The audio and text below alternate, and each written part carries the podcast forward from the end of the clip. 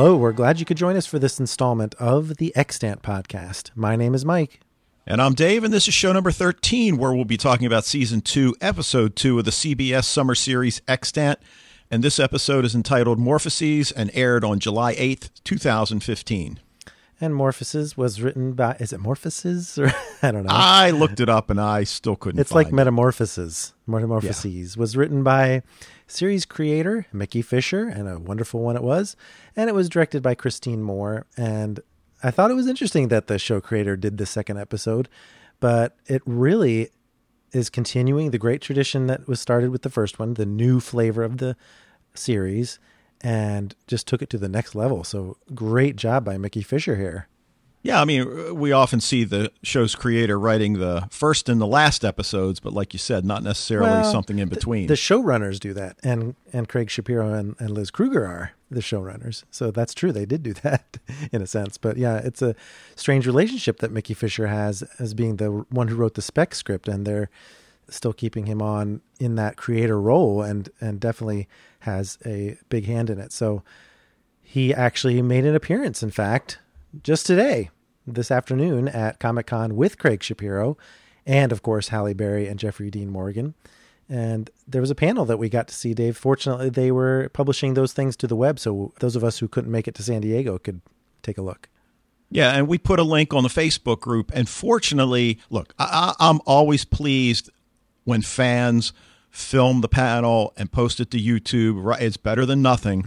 but the difference between that and an actual professionally done one is night and day. And fortunately, this one's done professionally. Great audio, great video.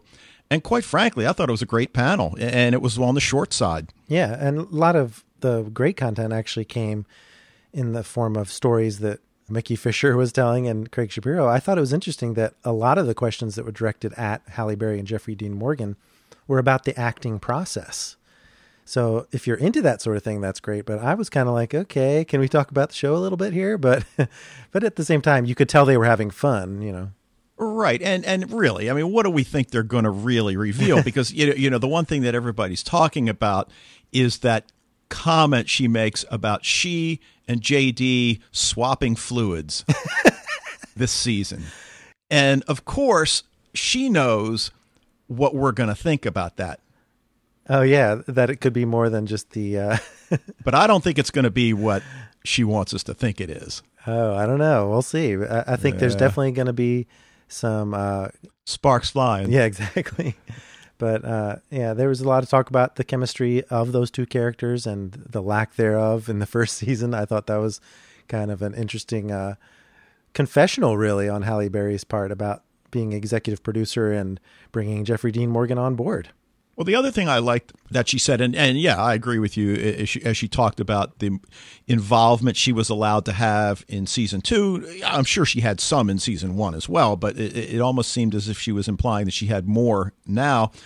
But I like the fact that she points out that A, the best writing these days is on television Yeah. and B, it's really difficult to be an actor or a writer or you know anybody on the production crew on a weekly TV show. I don't think a lot of people have really a good grasp on what their days are like. Yeah. Or weeks or months without sleep. Yeah. Yeah, that was kind of an interesting take as well. But uh, the one thing I almost wish they hadn't done, and fortunately it is not part of that panel footage, is they showed a very, very spoilery highlight video for the season at large. And that was posted elsewhere. I think I came across it on Entertainment Weekly or somewhere.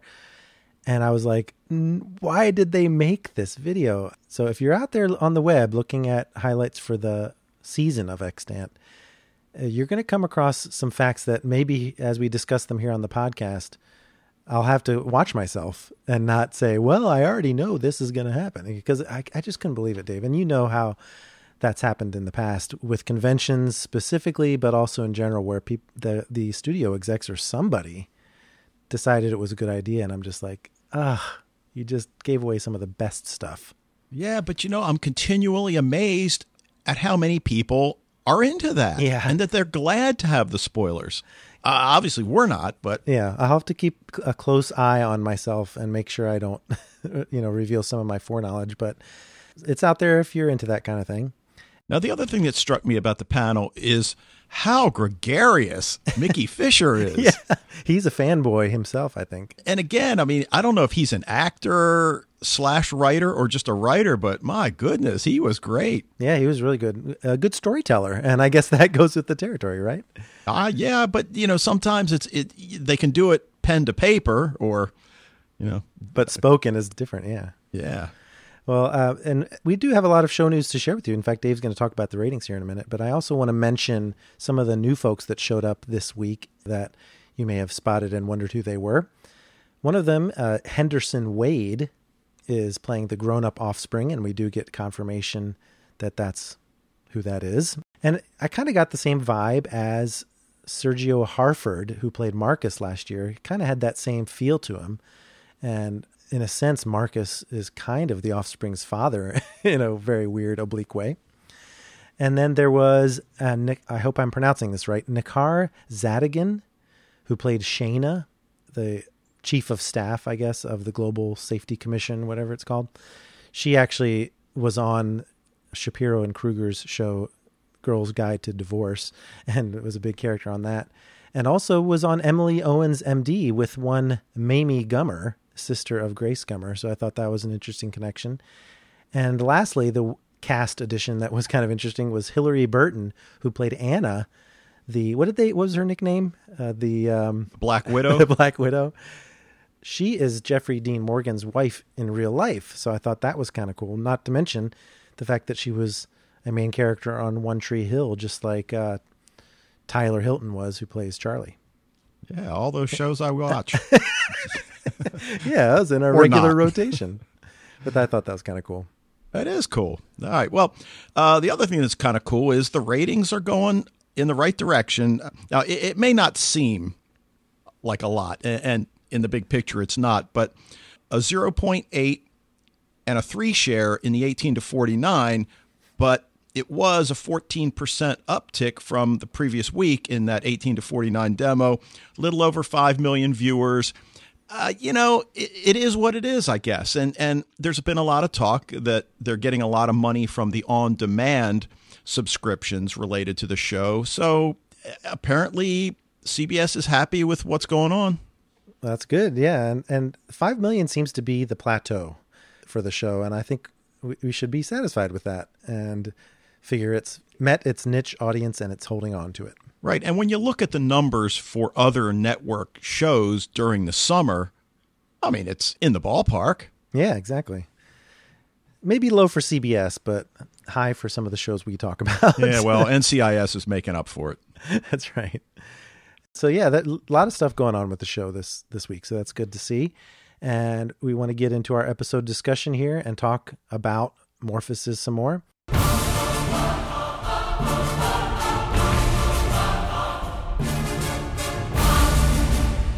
Now, opening scene really teases all three storylines that we've got going on in this episode, and we're introduced to the Global Security Commission.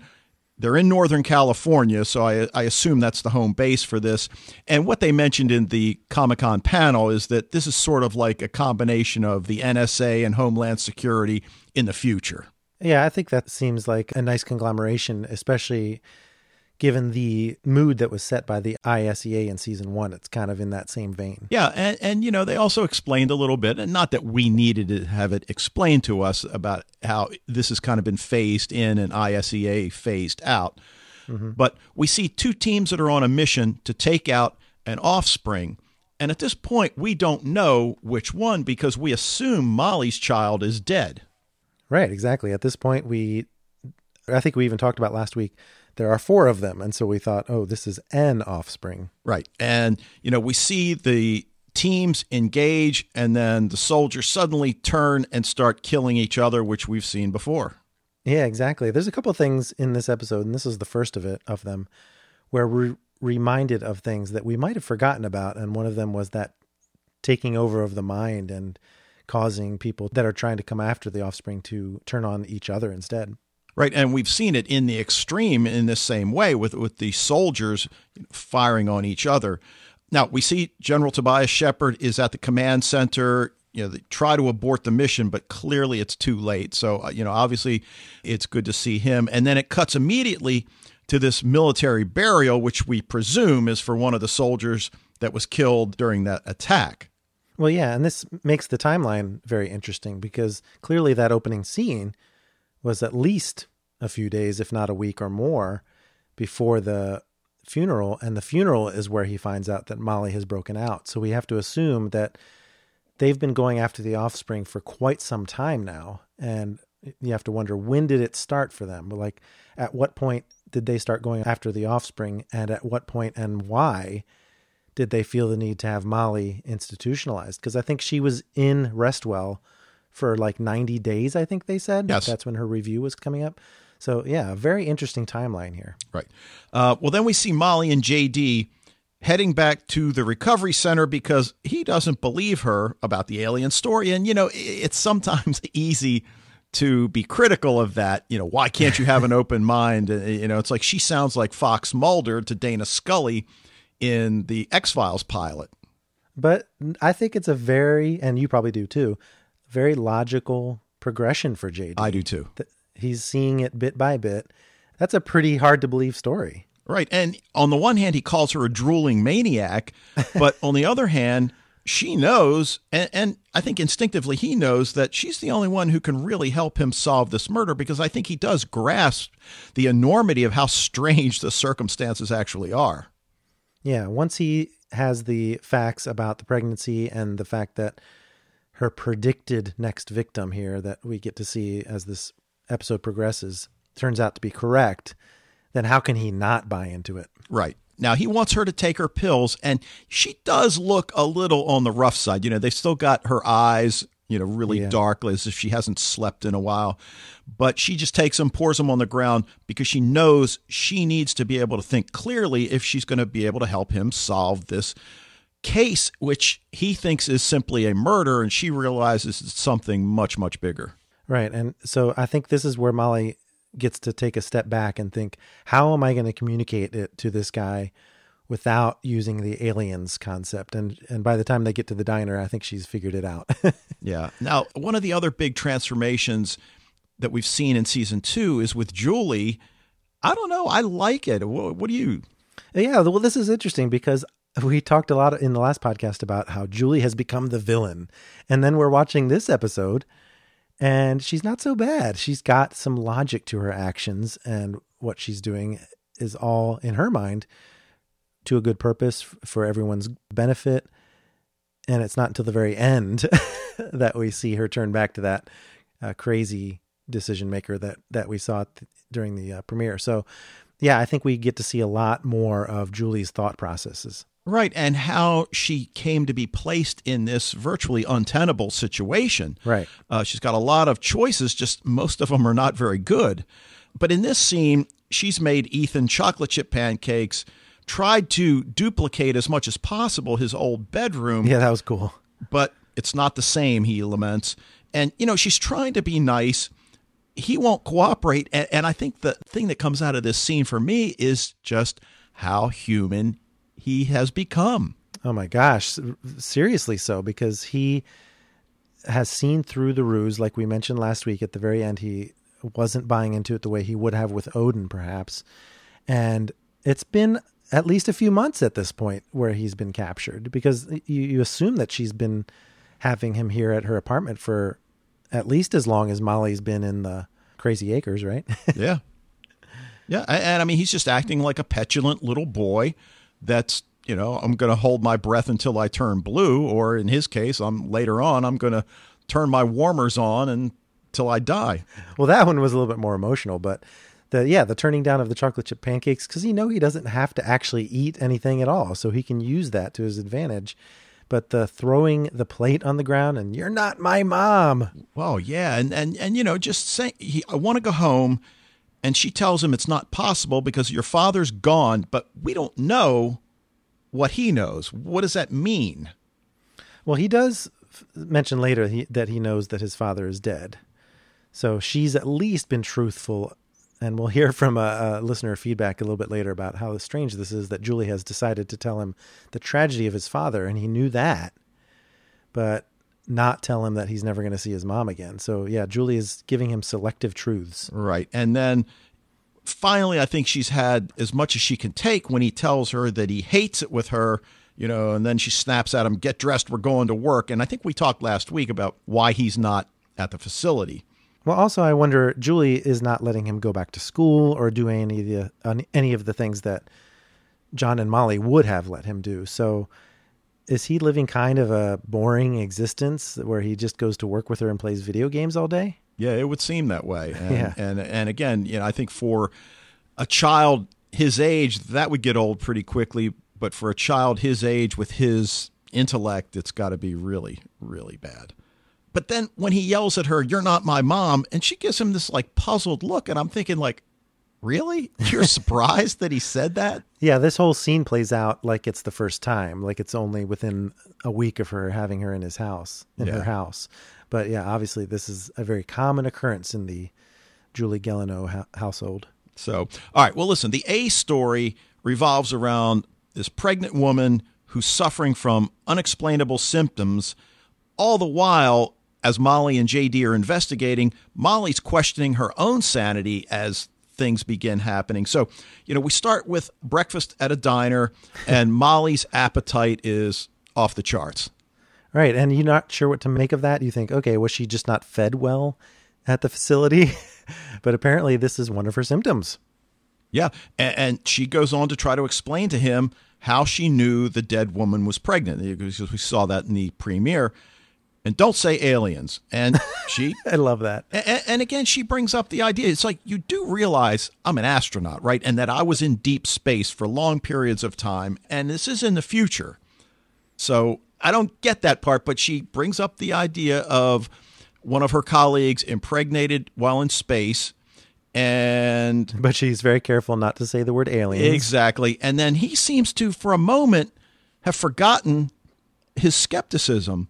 And then she tells him about the experiments with the adaptability of organisms in space, the, the alien spores, and then the fact that some may have made their way to Earth. Yeah, this is very nicely played. She went with the spore and how if a person infected with the spore came back to Earth and they impregnated women, would you believe that instead of the alien story? Yeah. It's actually the same thing. Molly's just framing it in a different way Well, right, because he's got it in his head. We're talking little green men, or the, I guess the reality is we all know aliens are gray. with big giant eyes. Exactly. But, uh, you know, like you said, once she brings it, and which it's actually the truth, uh, the idea about the spores, it's almost as if he can wrap his head around that. yeah, exactly. Well, she goes on to explain how the process works the spores infecting, impregnating the woman. And when he asks her how they'd know, she brings up the idea of a blood test, and he says, Oh, that's no problem. I can get the evidence. But she says, No, it's got to be while she was pregnant. Right, because the blood sample that the police have would be after the murder. Yep. Now, were you a intelligence fan? Oh yeah, I did a podcast. Remember? Oh, right. That's right. I forgot. I better be. So you immediately recognized the woman's doctor, John Billingsley, Yes. who was part of that father and son tech team. Well, he's always going to be the doctor on. I think it was Star Trek Voyager, one of the Star Treks anyway. Yeah, he he plays a lot of doctors. He has that look about him.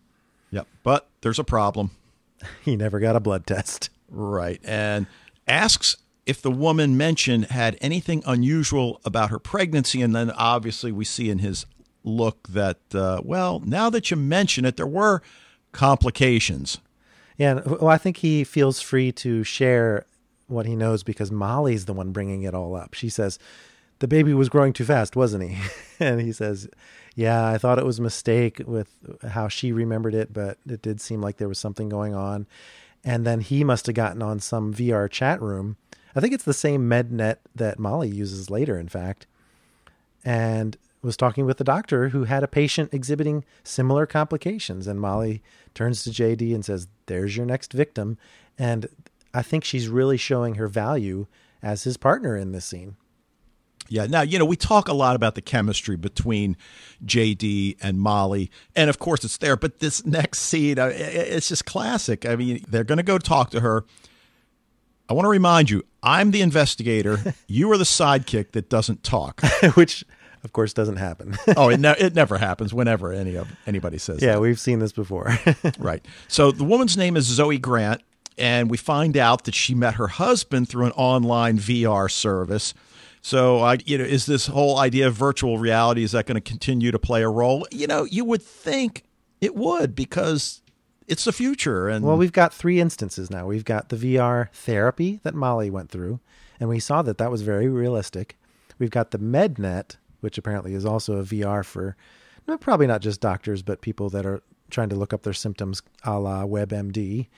And now you've also got this dating service kind of thing too, where you can have avatars walking around and doing the dating scene. Yep. But, you know, when asked about the pregnancy, she tells Molly and JD, oh, it was unplanned. You know, we wanted to wait until genetic selection probabilities were more accurate. Yeah, this is what's great about the show. And they did this in season one too. They just drop in the futuristic elements of the society and the tech very skillfully. And Right. here's another example. And it's nothing that's out of the realm of possibility.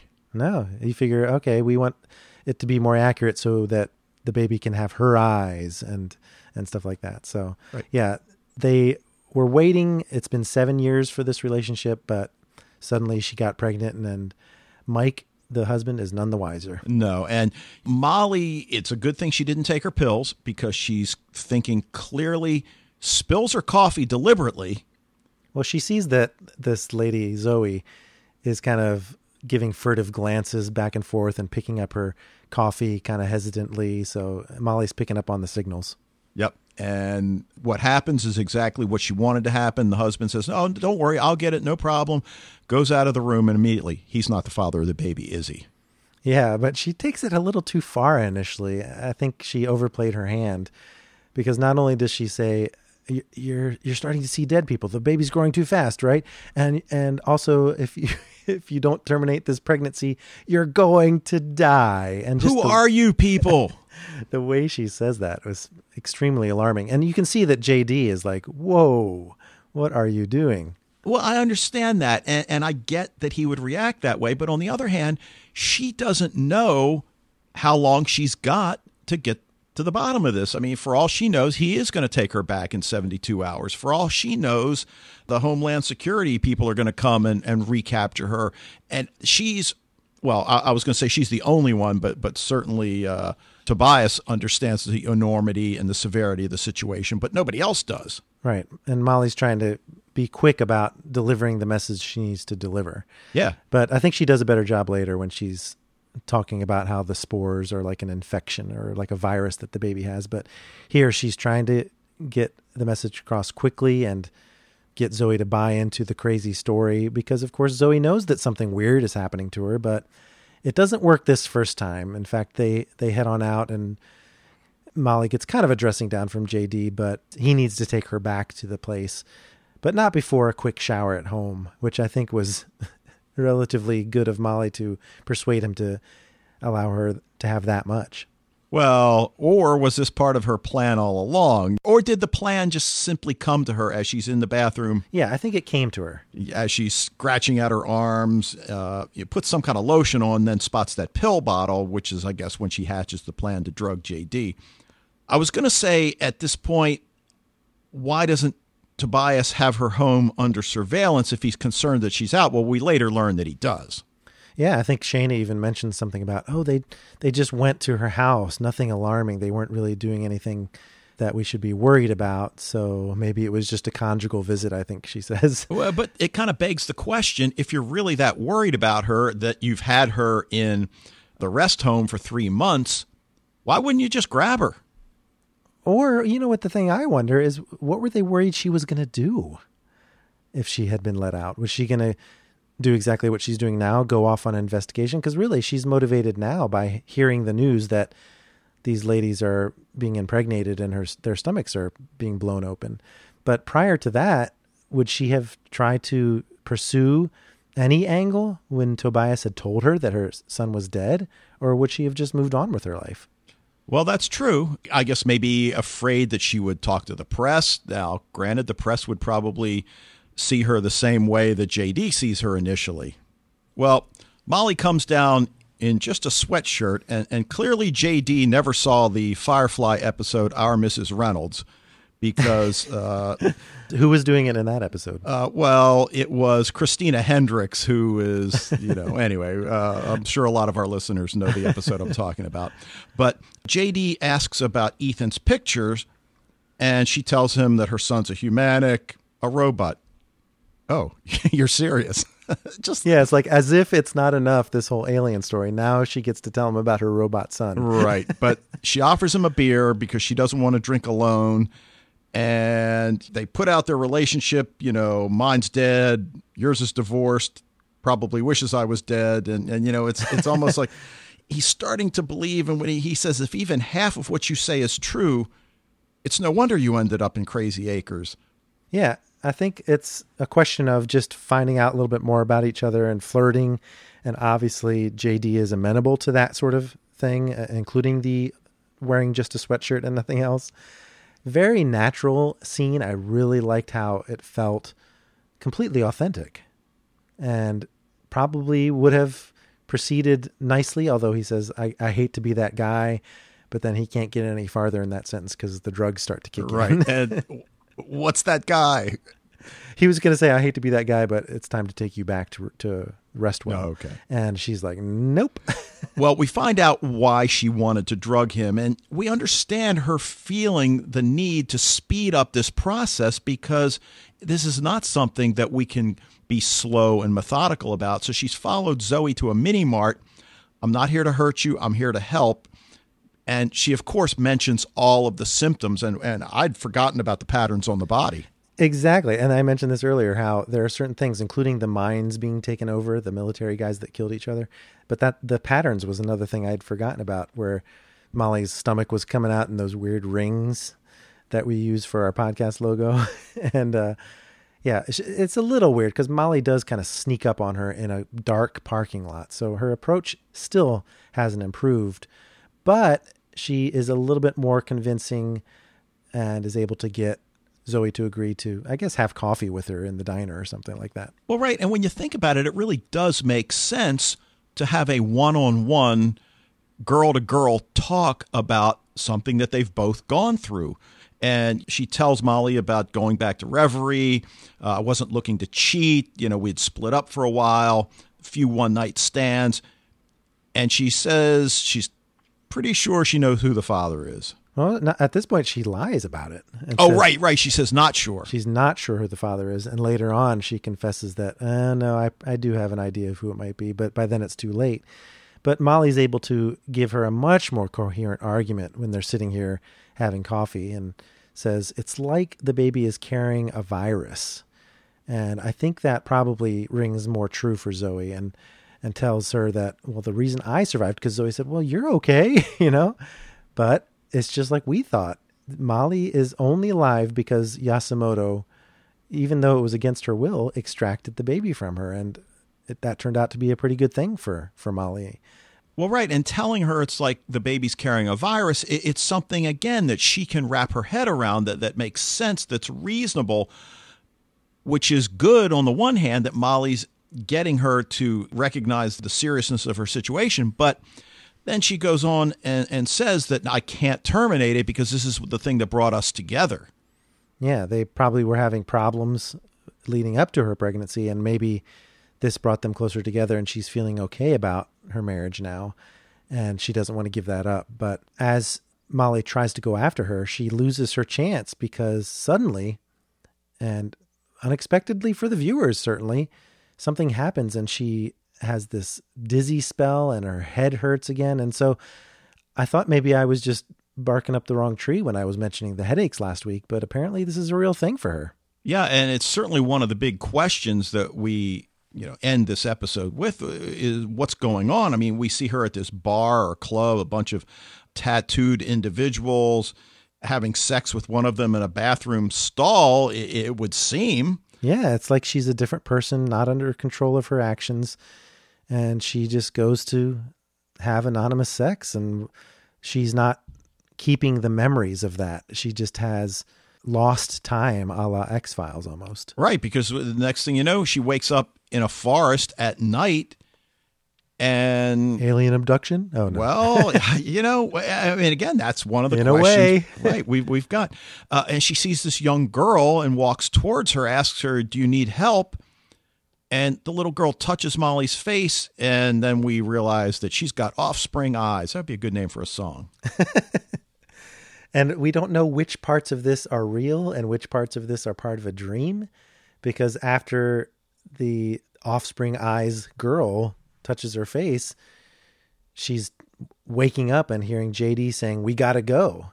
And then it cuts to commercial. Right. And, and at this point, we're wondering okay, you know, obviously, was it a dream? Which parts of it was a dream? Did she really even, in fact, drug him? Well, we find out later, yes, she did.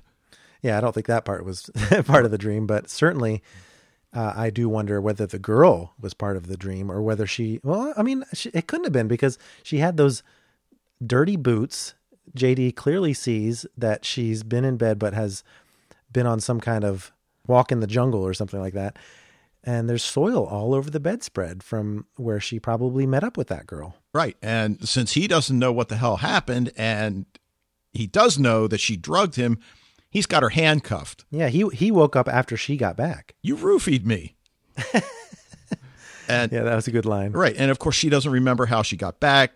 He doesn't know. And then, like you mentioned uh, about the soil. Now, after she wakes up, Zoe calls, I guess he calls her phone, but JD has her phone. she had taken his car and his phone. And so we're just now regrouping. He just woke up from his drug state and she just woke up from her disembodied state or whatever. So they're just now getting the news that Zoe wants to wants to talk and said that she might know who the father is. Okay. So when they get to her house and there's no one there, what's up? Do we know? I mean, Well, yeah, why did she leave? yeah. They they did definitely find Zoe's body, but why wouldn't they have found the body there? Right.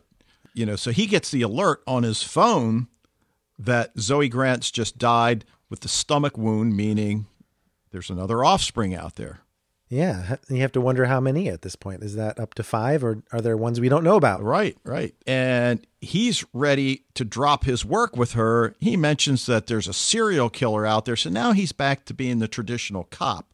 You know, we thought he'd kind of drop the total skepticism to have a, a somewhat of an open mind, but now it's no serial killer. Yeah, well, and Molly actually has to make that argument. Are you really so small minded that you can't consider the possibility that there's something else out there? But I, I think the roofie incident has put him back to square one because he wants to take her back. He wants to just get back to good old fashioned police work, he says, and do it the way he's used to alone. Because remember how he turned down the computer's offer of a partner? I think there's a reason for that. Yeah, yeah.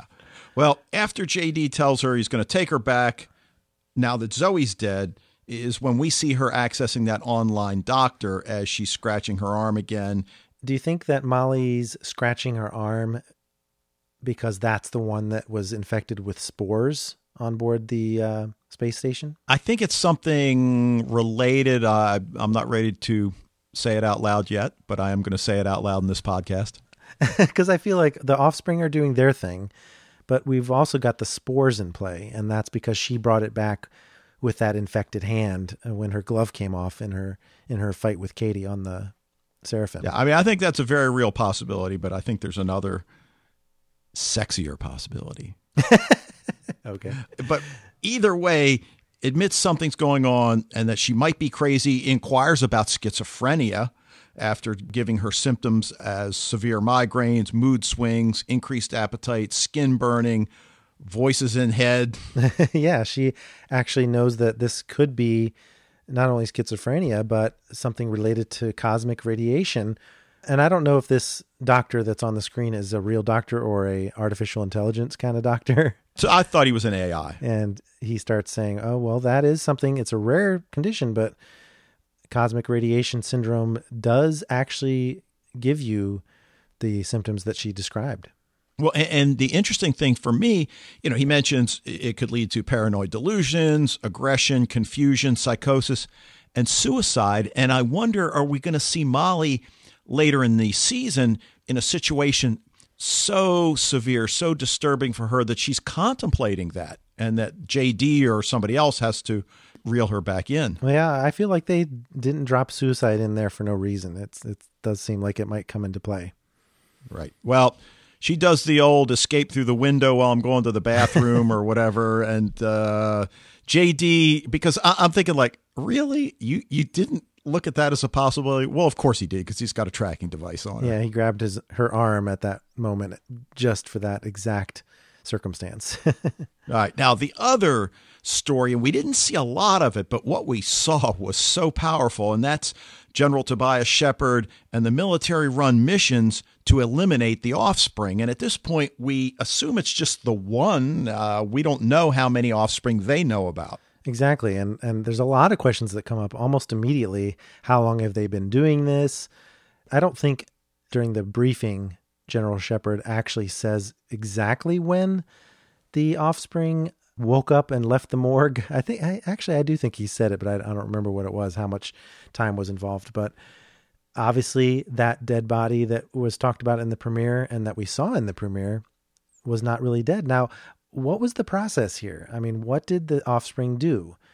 Did it go into the baby like we thought, or did it fake its own death so that it could wake up later? I'm not exactly sure what the you know what the process was. Well, right, and at this point, we don't have a grasp on alien physiology, yeah. so uh, you know maybe it was just one of those deals where all his vitals were flatlined, but there's that little spark that they can come back. But we are introduced to Shana, who is, I guess, his chief of staff, and you know we find out that they do have surveillance. They know JD signed Molly out, and then she tells him that we can't contain this much longer people are beginning to ask questions internally.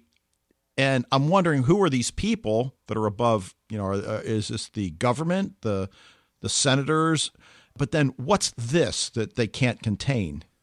Yeah, and I think it's definitely referring to the offspring and, and not letting the general populace know that there are aliens out there that they're trying to combat.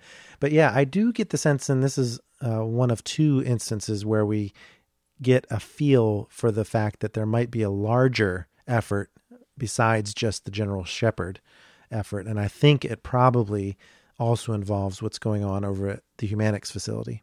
That's my theory. Okay. Now, the other thing that comes out of this scene, because she's kind of, I don't want to say grilling him, but she is the aggressor in this conversation, worries that he's got a soft spot for Molly that might jeopardize the mission but then we learn by something he says to her that he's the boss, not her. Now, at this point, we don't know that she's also his girlfriend. Right. And that there's jealousy involved. But yeah, I, I think he probably gets accused by more than just his girlfriend that Molly is a vulnerable spot for him. And that's probably a small part of the reason why she's in the facility as well, is because of his involvement with the larger project. Right. Now, she's obviously pulled JD's file. Is it important that he received a dishonorable discharge from the military? Probably not. He he's obviously going to be a guy with issues, maybe a drinking problem and a divorce in his life and things like that. So I think it's just giving us a general idea that JD is kind of a bad boy. okay. And there's so many thematic ideas that come out of this episode and, and this whole idea of drone strikes. I mean, it's something that we're dealing with in 2015. But here, he tells her that Taylor has recommended a drone strike against the target and that he's not concerned with collateral civilian damage on American soil.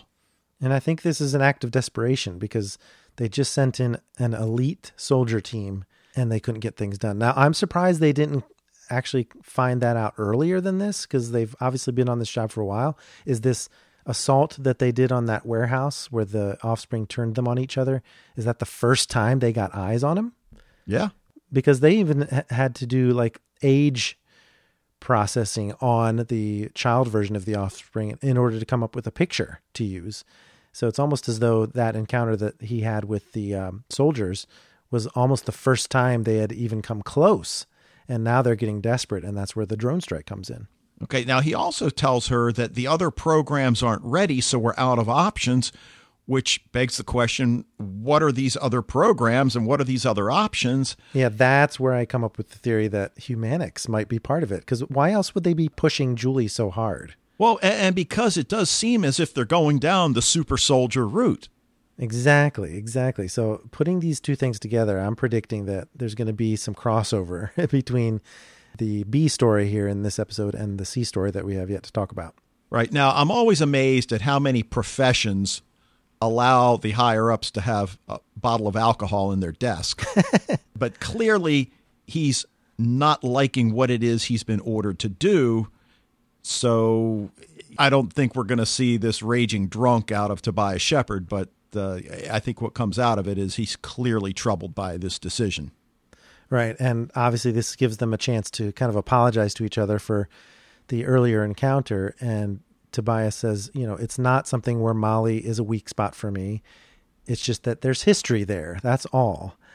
And she says something to the effect of, I don't know if I'm saying this as your chief of staff or as your girlfriend, but, and we're like, oh, okay. Right. Well, yeah, like we mentioned before, you know, Molly's child didn't die, recovered, walked out of the morgue five months ago. Oh, there you go. You, you wrote it down. Five months ago. That's the timeline. Right. Using facial recognition and aging software, they get an idea of what he'll look like now.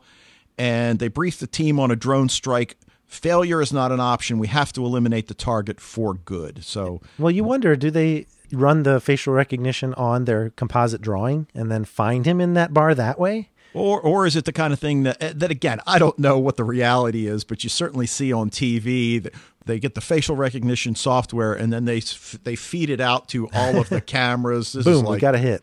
yeah, what's the show you watch? Uh, Person, Person of, interest. of, interest. right? You know, something like that is, and you know, in, in the future, who knows? Very feasible. Yep. All right, but we've been talking about Humanichs and, and the other storyline that's prominent in this episode is Ethan's rebellion, which is causing a lot of problems for Julie at the retooled Humanichs project. Yeah, and this is very interesting. I mean, Ethan, if I fast forward just to the end and say Ethan actually doesn't know why he's doing these things, he says to Julie, I don't know why I'm doing these things. He's kind of being a rebellious child where he just wants to cause trouble for Julie and obviously does so with Lucy and also just is kind of a pain in the butt with his loud video games. Yeah, and I'm not sure what the big deal was with reprogramming the tutor bot so he could play a game. I mean, again, that's like a typical kid would do.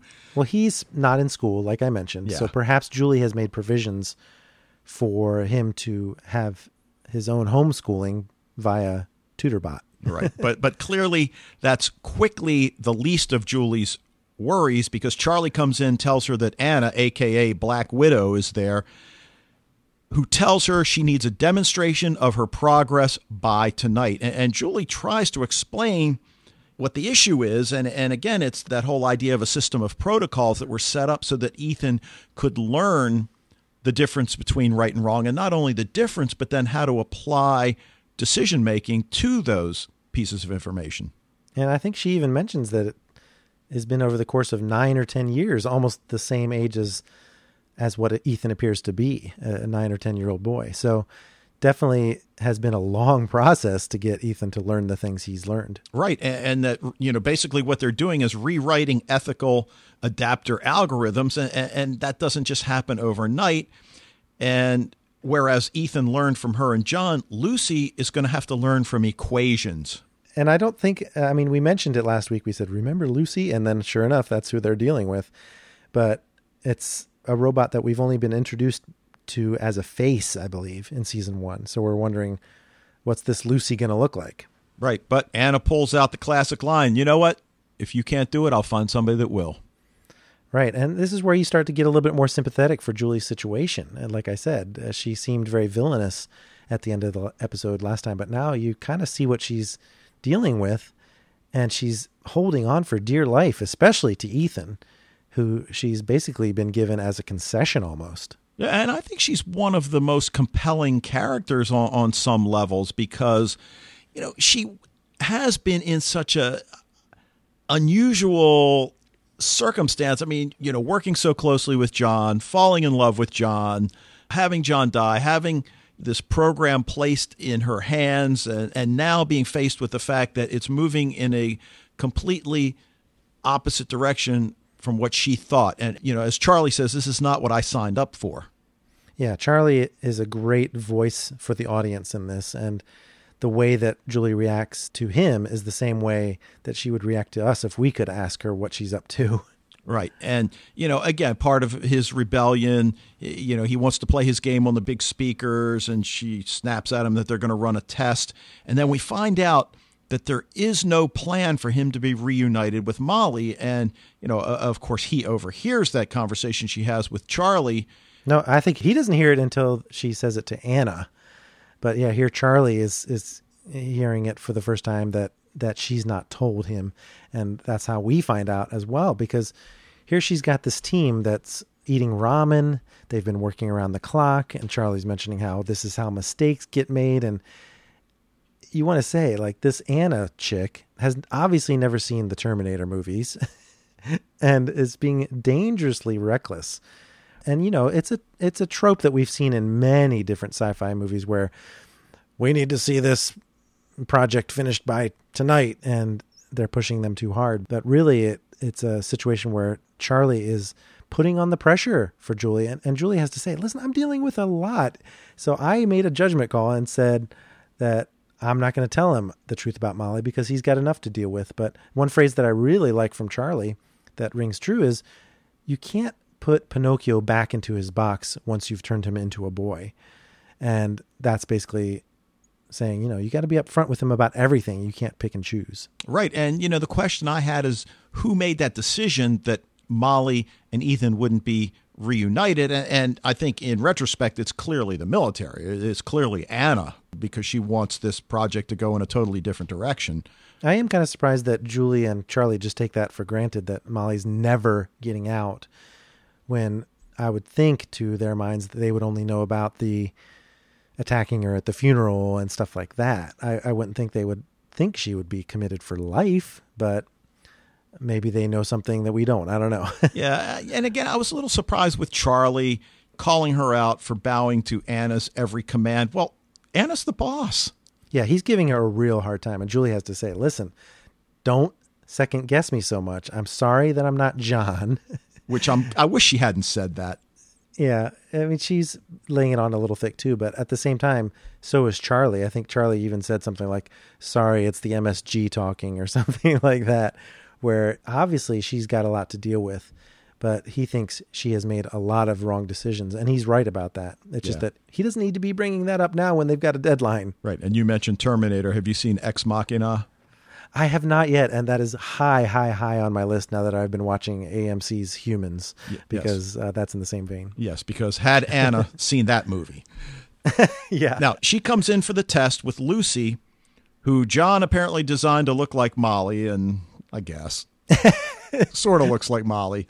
And this is the first time that any of them will have seen her experience a body, you know, the corporeal world so they're all pretty excited, but they're all pretty apprehensive as well. Oh yeah, they actually don't think it's really going to work. I think Julie and Charlie are pleasantly surprised that she's even able to stand up because that wasn't even going to be part of their demonstration. Right, and it was so cool that she recognized them. Well, I think actually Julie introduces herself. Uh, yeah, I like I like her introduction with Charlie. Uh, Charlie, and he says, "Nice to meet you," and she goes, but we know each other. Yeah. what are you talking about? yep. And, you know, so Anna wants to see if she can stand. And like you said, well, that's not something we were prepared to do. Do it anyway. And she can stand. Like you said, she recognizes Charlie, walks over to him, takes his hand, seemingly, I guess, to experience tactile stimuli. Well, sort of. He held out his hand to shake hands in greeting because he was saying, Nice to meet you. And she then starts looking at his fingers, like fascinated by his bone structure or whatever.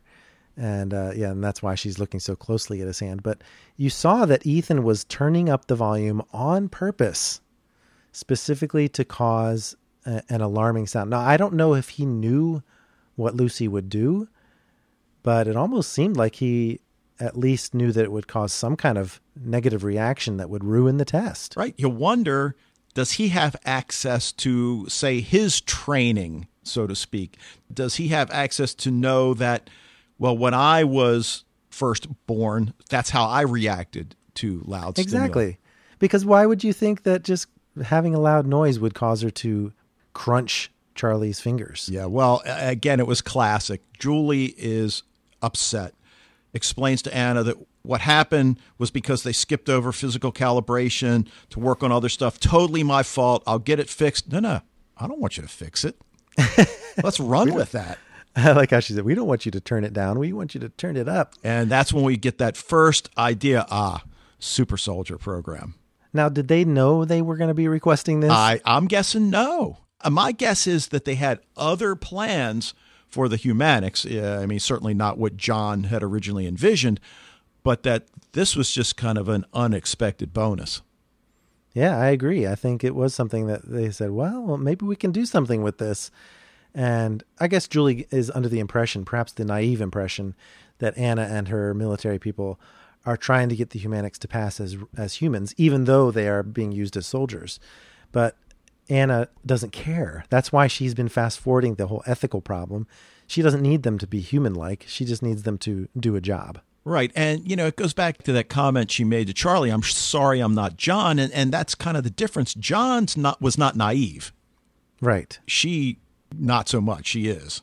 And I think that probably speaks to her unhealthy attachment to Ethan because she sees them almost like a person to be attached to rather than a evolutionary step or a marvel to introduce to the world. I think Charlie even calls it it was supposed to be a revolution, not this, you know, another military project gone wrong. Right. Now the other thing that comes out is that Anna has noticed Ethan's behaviors kind of become a problem for the project and of course we see him lurking in the background and you know Julie's defending his behavior, and, and on the one hand, surprised that she's defending it, but on the other hand, she's right to do it. All things considered, he now knows he's never going to see Molly again, and and she's told if you can't get him under control, we'll give him to somebody who can. There's no more room for error for either of us. So does she have another team? She's under pressure too, Anna is, and I think that's why it must tie into what General Shepard is doing, because I think they're getting pressured to do something about this alien invasion that's going on. Yeah, yeah. Well, Charlie tells Julie he's quitting. Project's been weaponized. This is not what I signed on for. And Julie's trying to tell him that this project could save lives, lots of them. Uh, is she talking about like soldiers' lives? Yeah, see, I don't even know if she really knows where the project's headed. Yeah, it was a weird statement for me. Project could save lives. I'm thinking she's just saying if we can send Humanichs into battle, then we can save the lives of our soldiers. I guess. but that's a stretch. Right. Well, the alarms go off, and we find that Ethan's core is overheating, which you know leads to that alert. And he's sitting on a step, and he tells Julie and Charlie that he's trying to die. And what are we supposed to take away from that? Well, first of all, there's an obvious allusion to his using of the warmers to explode the ISEA okay. lab last year. But that's because he had Odin's bomb, the honey bomb inside of him. So the warmers obviously are not going to kill him this time. Uh, so I think he is doing that in error. I don't think that that's something that, well, maybe it could cause some damage to his parts, but it would take a long time. Or is he just a little kid trying to get attention Oh, you think? Because, well, he knows he doesn't have the honey bomb in him anymore. Yeah, but he may think that it's going to do something. He doesn't know how to die. He doesn't know how to kill himself, and that's the best he can do because he remembers that it worked last time. So, yeah, I think it's part of his learning experience as a robot as well. Right, but all he really wants to do is just cry like a normal little boy, but he can't because I'm a robot. Yeah, and this is obviously something he's known in the past, but it's really coming home to him. And I think it's a touching moment for Julie and Charlie too, who agrees to stay and that he's not going to leave. Uh, well, then of course Julie has to bring out the idea that they're a family again, and that sometimes families argue and sometimes they make mistakes. But at the same time, I think she has seen that her decisions have consequences, and and Ethan is going to feel this way, so she's got to take a change in her approach, and boy, does she. right, but all of those things you said are, are, true, and that I think they're certainly significant for her to have told him. But it really is that point now for her where she's at a crisis of conscience, and we've talked all along, as has she, that you know you're more human than half the people out there. Okay, well, let's see you uh, back that up. Yeah, exactly. Well, I think Molly actually told him that, but Oh, you're right. You're right. but Julie probably does feel the same way anyway. All right. Well, Ethan apologizes for ruining Lucy's test and tells Julie that he doesn't know why he keeps doing these things. And if this is what pain feels like for humans, then I don't want to feel it anymore. and Julie comes up with an idea. What if I could take it away? Yeah, it does seem to occur to her at that moment, and she's almost reluctant to say it. She like she says, "I can't believe I'm saying this, but maybe I can use the doofus cap." Do you remember the doofus cap? I do. Yeah. that makes its appearance again to change a few things around in your neural net core. Ooh, So, what is she actually doing, though, in there? Is she excising memories? or changing them perhaps because he calls her mom. Yeah. Yeah. So has she somehow reprogrammed him to think that she's his mom, or what exactly? What did she mess with while she was in there? Yeah. But those were certainly three words that I did not expect to hear come out of his mouth. Good night, mom. Yeah, what a great ending. And as if that weren't enough, Wow. a shocker of a closing scene because we don't know, we didn't know what Molly was going to do when she left JD and he has her on his tracker. So, how the heck did she get to where she got here in the closing scene? Yeah, if you don't like cliffhangers, you just stop now. No, we don't know. I mean, we're at the command center. They've located the target at a bar named Hydrogen, which I thought was a pretty cool name for a bar. Yeah. But it's in a heavily populated zone. There will be civilian casualties, but it's a fight we can't afford to lose. Set for launch. Toby wants eyes on the target, and of course, they've got a camera inside the bar, apparently. More than one. Switch to a different camera. Exactly. They've got a heck of a lot of cameras. Right. Highlights the target, and we see what Toby sees. He's at the bar, and Molly's sitting next to him. And obviously, What the heck? yeah, and now he hesitates. And Shayna gives him the look, as she should. General, we need a decision. What are you going to do? Launch. yeah, well, that's such a surprise. That, I mean, on the one hand, that Tobias makes that decision, but on the other hand, what's this conversation they're having at the bar? We can't hear them, but how the heck did Molly get into this position? And does the offspring recognize his mother? Because it's almost as though they're flirting. It's kind of a little bit awkward in that. Does she sense. recognize him? Yeah. What the heck is going on there? Yeah. So, you know, I mean, certainly there are many questions that come out of that final scene, but within the context of the episode, you know, like we said before, what's causing Molly's headaches and visions?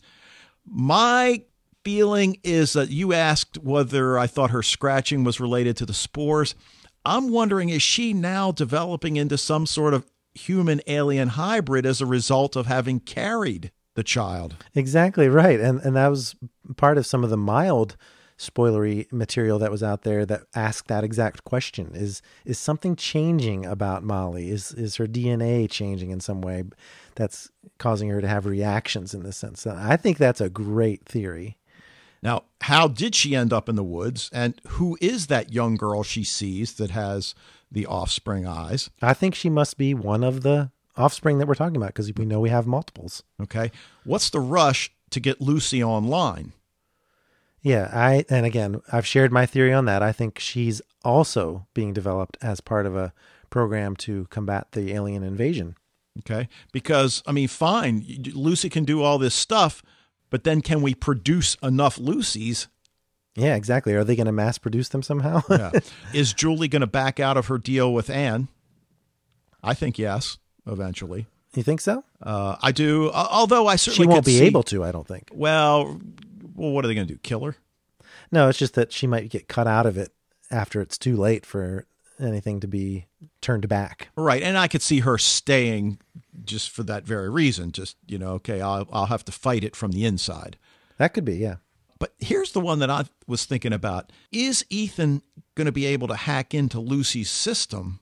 I think we asked that last week too. Is he going to have some kind of control over the Yeah. robot somehow? I think there might be something to that. He might not have it right at first, but I think eventually he might be able to take control, certainly. Well, because that was kind of mentioned in the first episode that you know that was one of the dangers that surrounded him is that he was able to hack through the computer system. I forget what the simile they used was. You know, like tissue paper or something like that. yeah.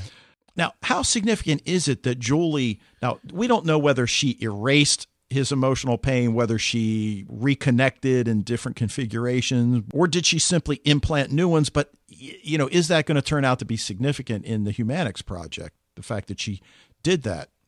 I think it might be more significant just to his own development and his relationship with Julie rather than a larger context for it, but you never know. It might actually do that as well. But I definitely think we're going to see the results of that sooner rather than later. Okay.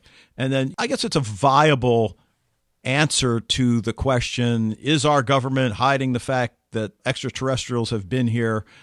And somebody might say, well, geez, the government can't keep anything a secret. How are they able to keep that a secret? So it, I'm wondering, you know, how many of these people know that the target is actually an alien? Uh, I think probably a good portion of them just from the yellow eyes. Okay. I guess not all of them saw that, but okay. certainly the people in the tactical room and the soldiers, but the soldiers died. So it could be a small subset of folks, but definitely people who have high security clearance at the very least. Okay. I thought it was a great episode. Oh, definitely, and and almost was feeling like a train that was ready to go off the rails. At some sometimes I was like, this is almost too crazy of a ride. Some of the crazy decisions that people made, whether it was JD keeping Molly on despite all the crazy things she was doing, or the drone strike in the middle of a civilian populated area, anything like that. You know what it felt like to me is an episode of 24. Oh yeah, yeah. And who's going to step in to call off the drone strike at the uh, Jack Bauer the last second? Yeah. Who knows? But yeah, great episode, action packed, and you cannot accuse extant of being exposition heavy. no, you can't. So uh, definitely like where it's headed. Definitely on the right track for season two, and can't wait to see what else we have. But it's time for some listener feedback.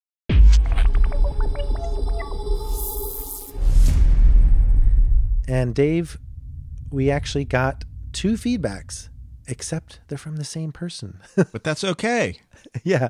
Leo was very gracious to give us his thoughts, and they're really well put, and I can't wait to share them. He sent us one email after having seen the premiere. So, this first one that I'm going to read is about that. And then Dave will share his impressions of the second episode here, Morphosis. Uh, so, Leo says, I'm a big fan of the sci fi genre, but I will admit that I am not the biggest fan of Extant. In fact, I think your podcast is the best thing about Extant. Several times last season, you guys were able to explain some of the plot points or give me new reasons to continue watching.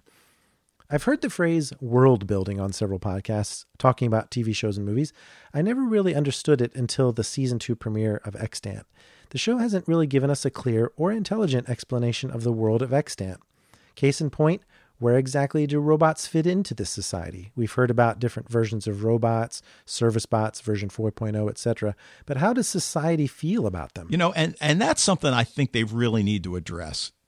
Yeah, and, and on that point, I agree with Leo because is Ethan unique, and the way they react to Ethan is kind of weird from a societal point of view.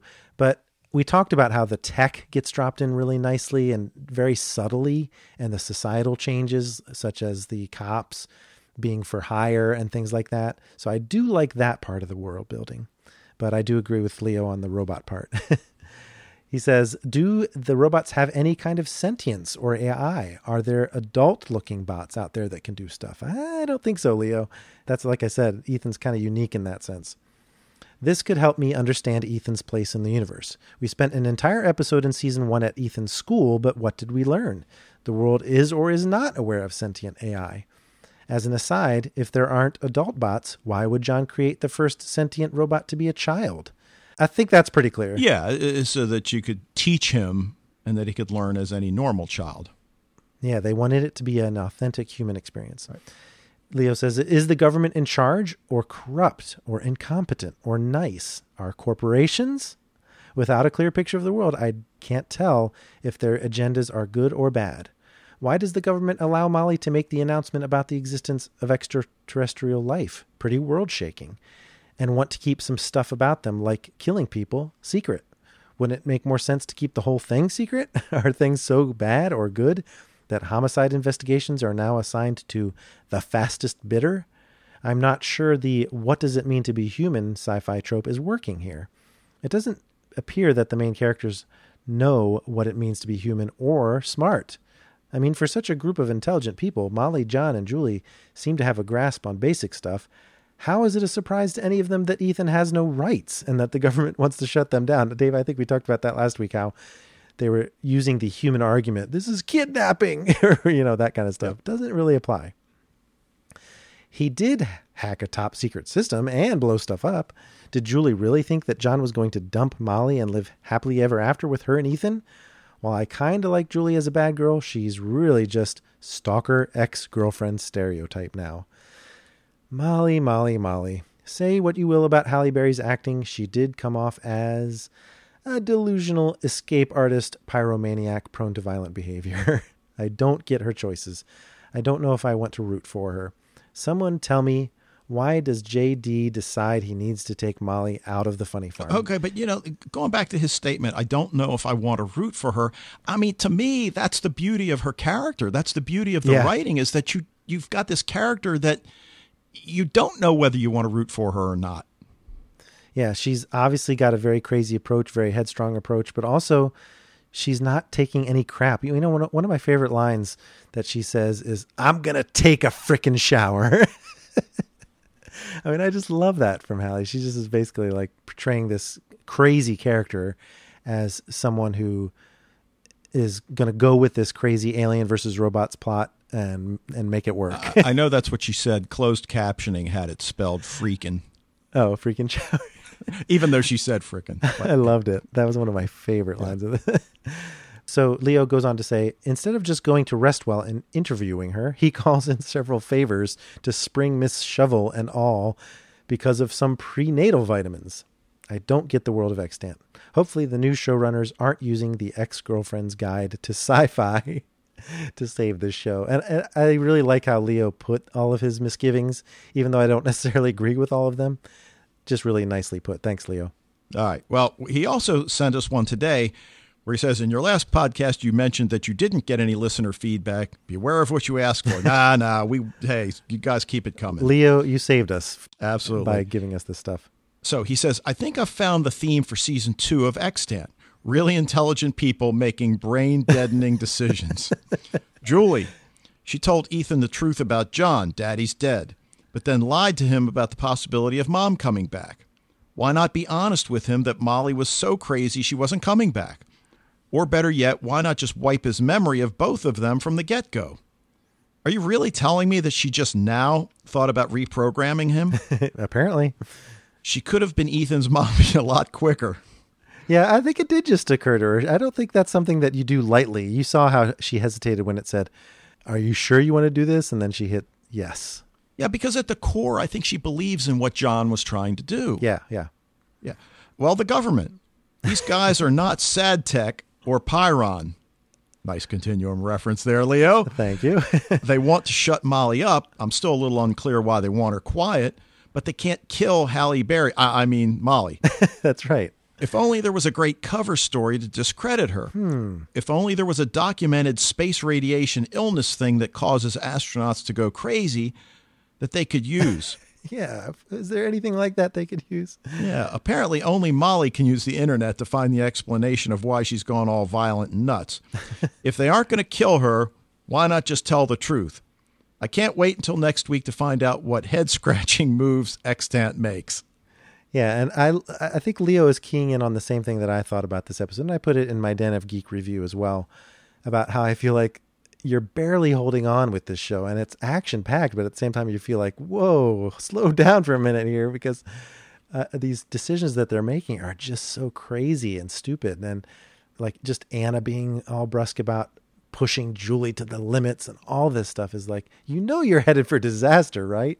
Well, you know, and it was kind of telling to go back to the San Diego Comic Con panel for a second. In that, that that was one of the things Halle Berry talked about is that in some of the changes they were making, and she really pulled no punches. That we're throwing some sex, we're throwing some action because we know that's what people like, and we're going to weave all the thematic stuff in there as well. But And I think they've done a masterful job. We were so worried about the whole sexy adjective being thrown around in the preseason. Right. And remember what I said about swapping fluids. It's going to be a transfusion. But even just the the thing that she had with the guy, the tattooed guy in the bathroom. yeah. I mean, it's just like it's great. I just love it. I mean, they really have done a, a sci-fi turn on on the uh, sexy interact, and I can't wait to see what happens between Molly and JD because of the chemistry they have. So I think there's uh, lots of cool things in store for any type of viewer of the show. But uh, hopefully, we'll get some more feedback, guys. Where's our regular people that normally write into us? So we want to hear your opinions. So please write into us at goldenspiralmedia.com/feedback. But that's it for this edition of the Extant Podcast. Keep up with show news and fan interaction on Twitter by following us at ExtantGSM. And our Facebook group is growing. I'm so happy to see at facebook.com slash groups slash extant podcast where we have tons of news, including the San Diego Comic Con stuff. And Mike and I will be back next week with our discussion of Extant, episode three of season two, entitled Empathy for the Devil. But in the meantime, head on over to goldenspiralmedia.com slash feedback to share your thoughts. You can write a message, record a comment using your computer's microphone, or simply call 304 837 2278. And if you've enjoyed this episode of the Extant Podcast, please consider rating and reviewing us in iTunes. And thank you to Convinced22, who gave us a four star rating. We'll take it, we'll take it. And we'll talk to you next weekend.